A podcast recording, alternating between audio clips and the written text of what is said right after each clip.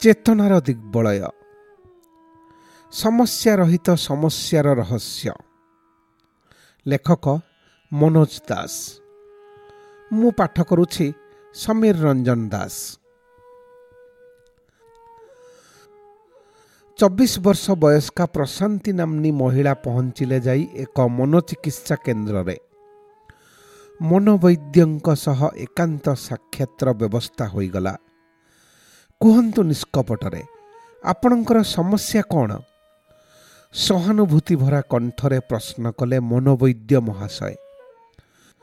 ମହିଳା ପ୍ରଥମେ ସହାସ୍ୟ ଖାଲି ଅନାଇ ରହିଲେ। ଧୈର୍ଯ୍ୟ ସହକାରେ ଅପେକ୍ଷା କଲେ ମନୋବୈଦ୍ୟ। କିଛି ସଙ୍କୋଚ କରିବାର ନାହିଁ।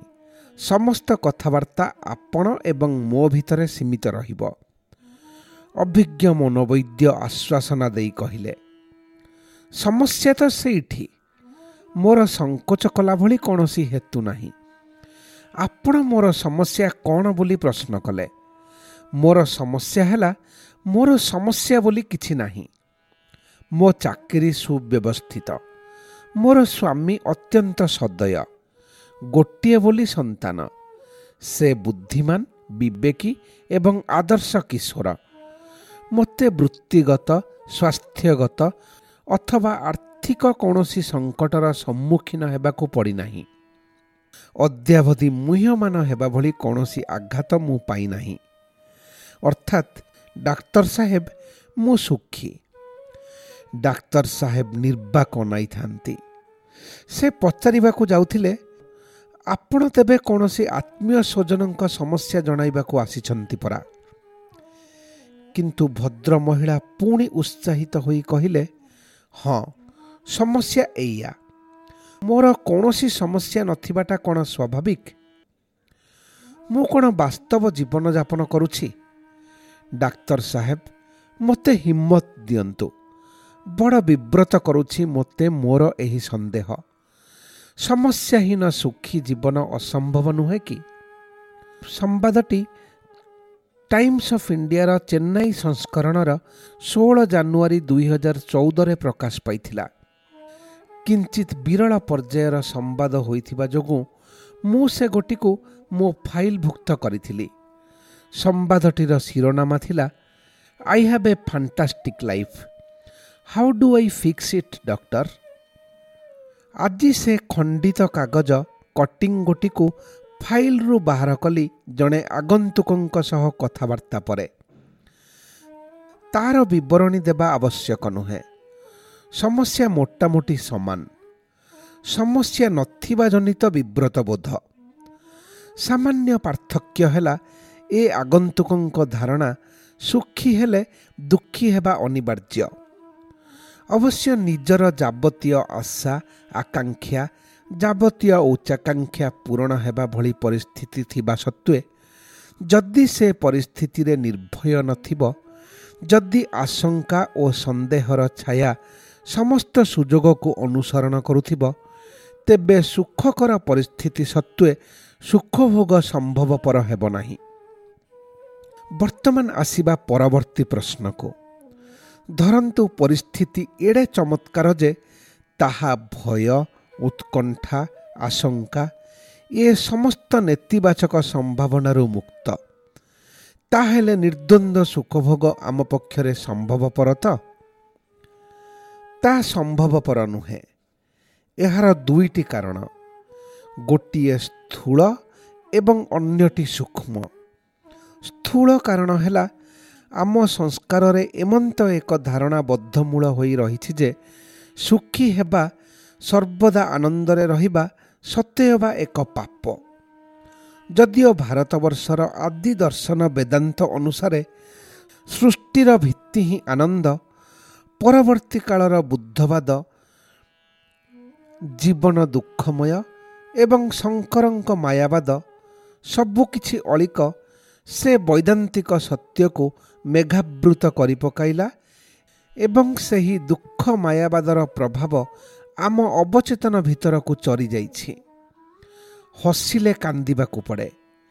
ଏହି ଧରଣର ଧାରଣା ସବୁ ସେହି ପ୍ରଭାବର ଲୋକାୟତୀ ସଂସ୍କରଣ।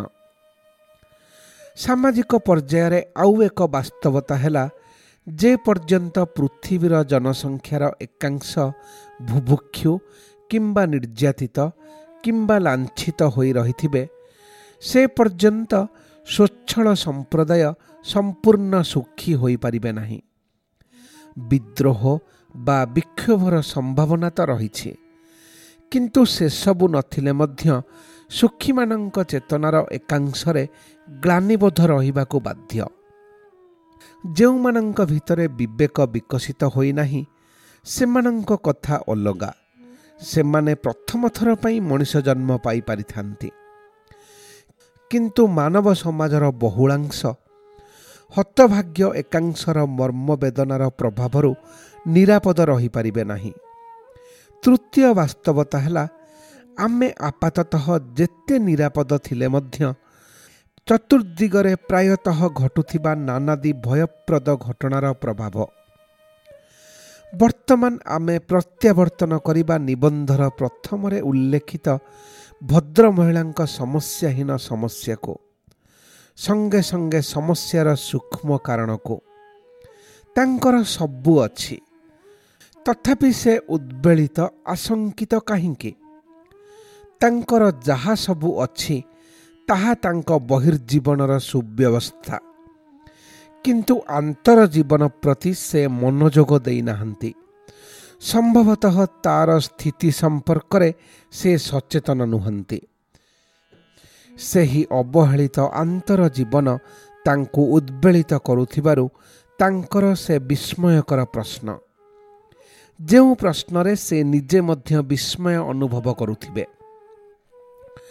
ହାରାହାରି ମଣିଷକୁ ପ୍ରକୃତି ତାର ନିଜସ୍ୱ ଧାରାରେ ଜଣାଇ ଦିଏ ଯେ ଇନ୍ଦ୍ରିୟଲବ୍ଧ ସୁଖ ସ୍ଥାୟୀ ହୋଇପାରେ ନା ବାର୍ଦ୍ଧକ୍ୟ ଯୋଗୁଁ ଯେତେବେଳେ ଆମ ଦୃଷ୍ଟିଶକ୍ତି କ୍ଷୀଣ ହୋଇଯାଏ ସେତେବେଳେ ପ୍ରକୃତି ଜଣାଉଛି ଯେ ଏଣିକି ଅନ୍ତର୍ଦୃଷ୍ଟିର ବିକାଶ ଦିଗରେ ମନୋଯୋଗ ଦେବା ଆବଶ୍ୟକ।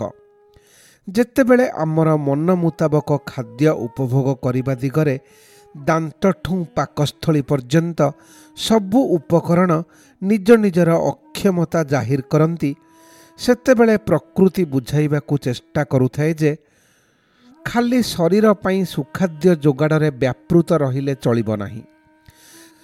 ଚେତନା ସକାଶେ ମଧ୍ୟ ଉନ୍ନତମାନର ଖୋରାକ ଅପରିହାର୍ଯ୍ୟ। ଯେତେବେଳେ ଆମ ଚଳ ଶକ୍ତି ହ୍ରାସ ହୋଇଆସେ ସେତେବେଳେ ପ୍ରକୃତି ବୁଝାଉଥାଏ ଯେ ଭୌଗୋଳିକ ସ୍ତରରେ ହଜାର ହଜାର କିଲୋମିଟର ଅତିକ୍ରମ କରିଛୁ ଠିକ୍।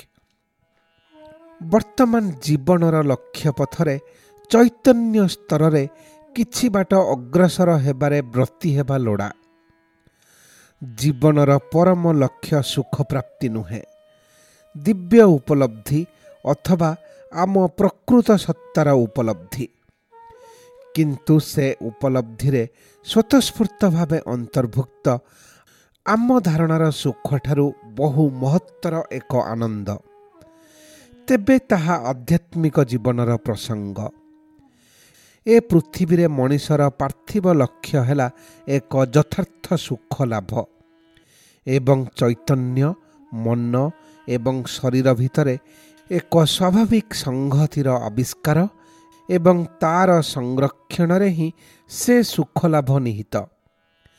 ଭାରତୀୟ ସଂସ୍କୃତିର ଭିତ୍ତି ସମ୍ପର୍କରେ ଆଲୋଚନା ଅବସରରେ କହିଛନ୍ତି Shri Aurobindo a true happiness in this world is the right terrestrial aim of man, and true happiness lies in the finding and maintenance of the natural harmony of spirit, mind and body.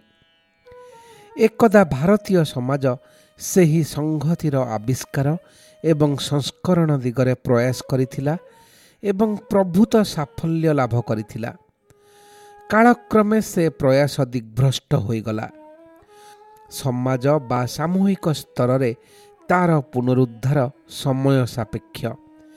କିନ୍ତୁ ବ୍ୟକ୍ତିଗତ ସ୍ତରରେ ଆମେ ସେଥିରେ ଅବହେଳା କଲେ ସୁଖର ସମସ୍ତ ଉପାଦାନ ଆମ ଆୟତ୍ତରେ ଥିବା ସତ୍ତ୍ୱେ ଆମ ପରିବେଶ ଓ ପରିସ୍ଥିତି ଅନୁକୂଳ ହୋଇଥିବା ସତ୍ତ୍ୱେ ହଠାତ୍ ଦିନେ ଆମ ବ୍ୟକ୍ତିତ୍ୱରେ ଦେଖାଦେବ ଅବଧ୍ୟ ବିଭ୍ରାଟ।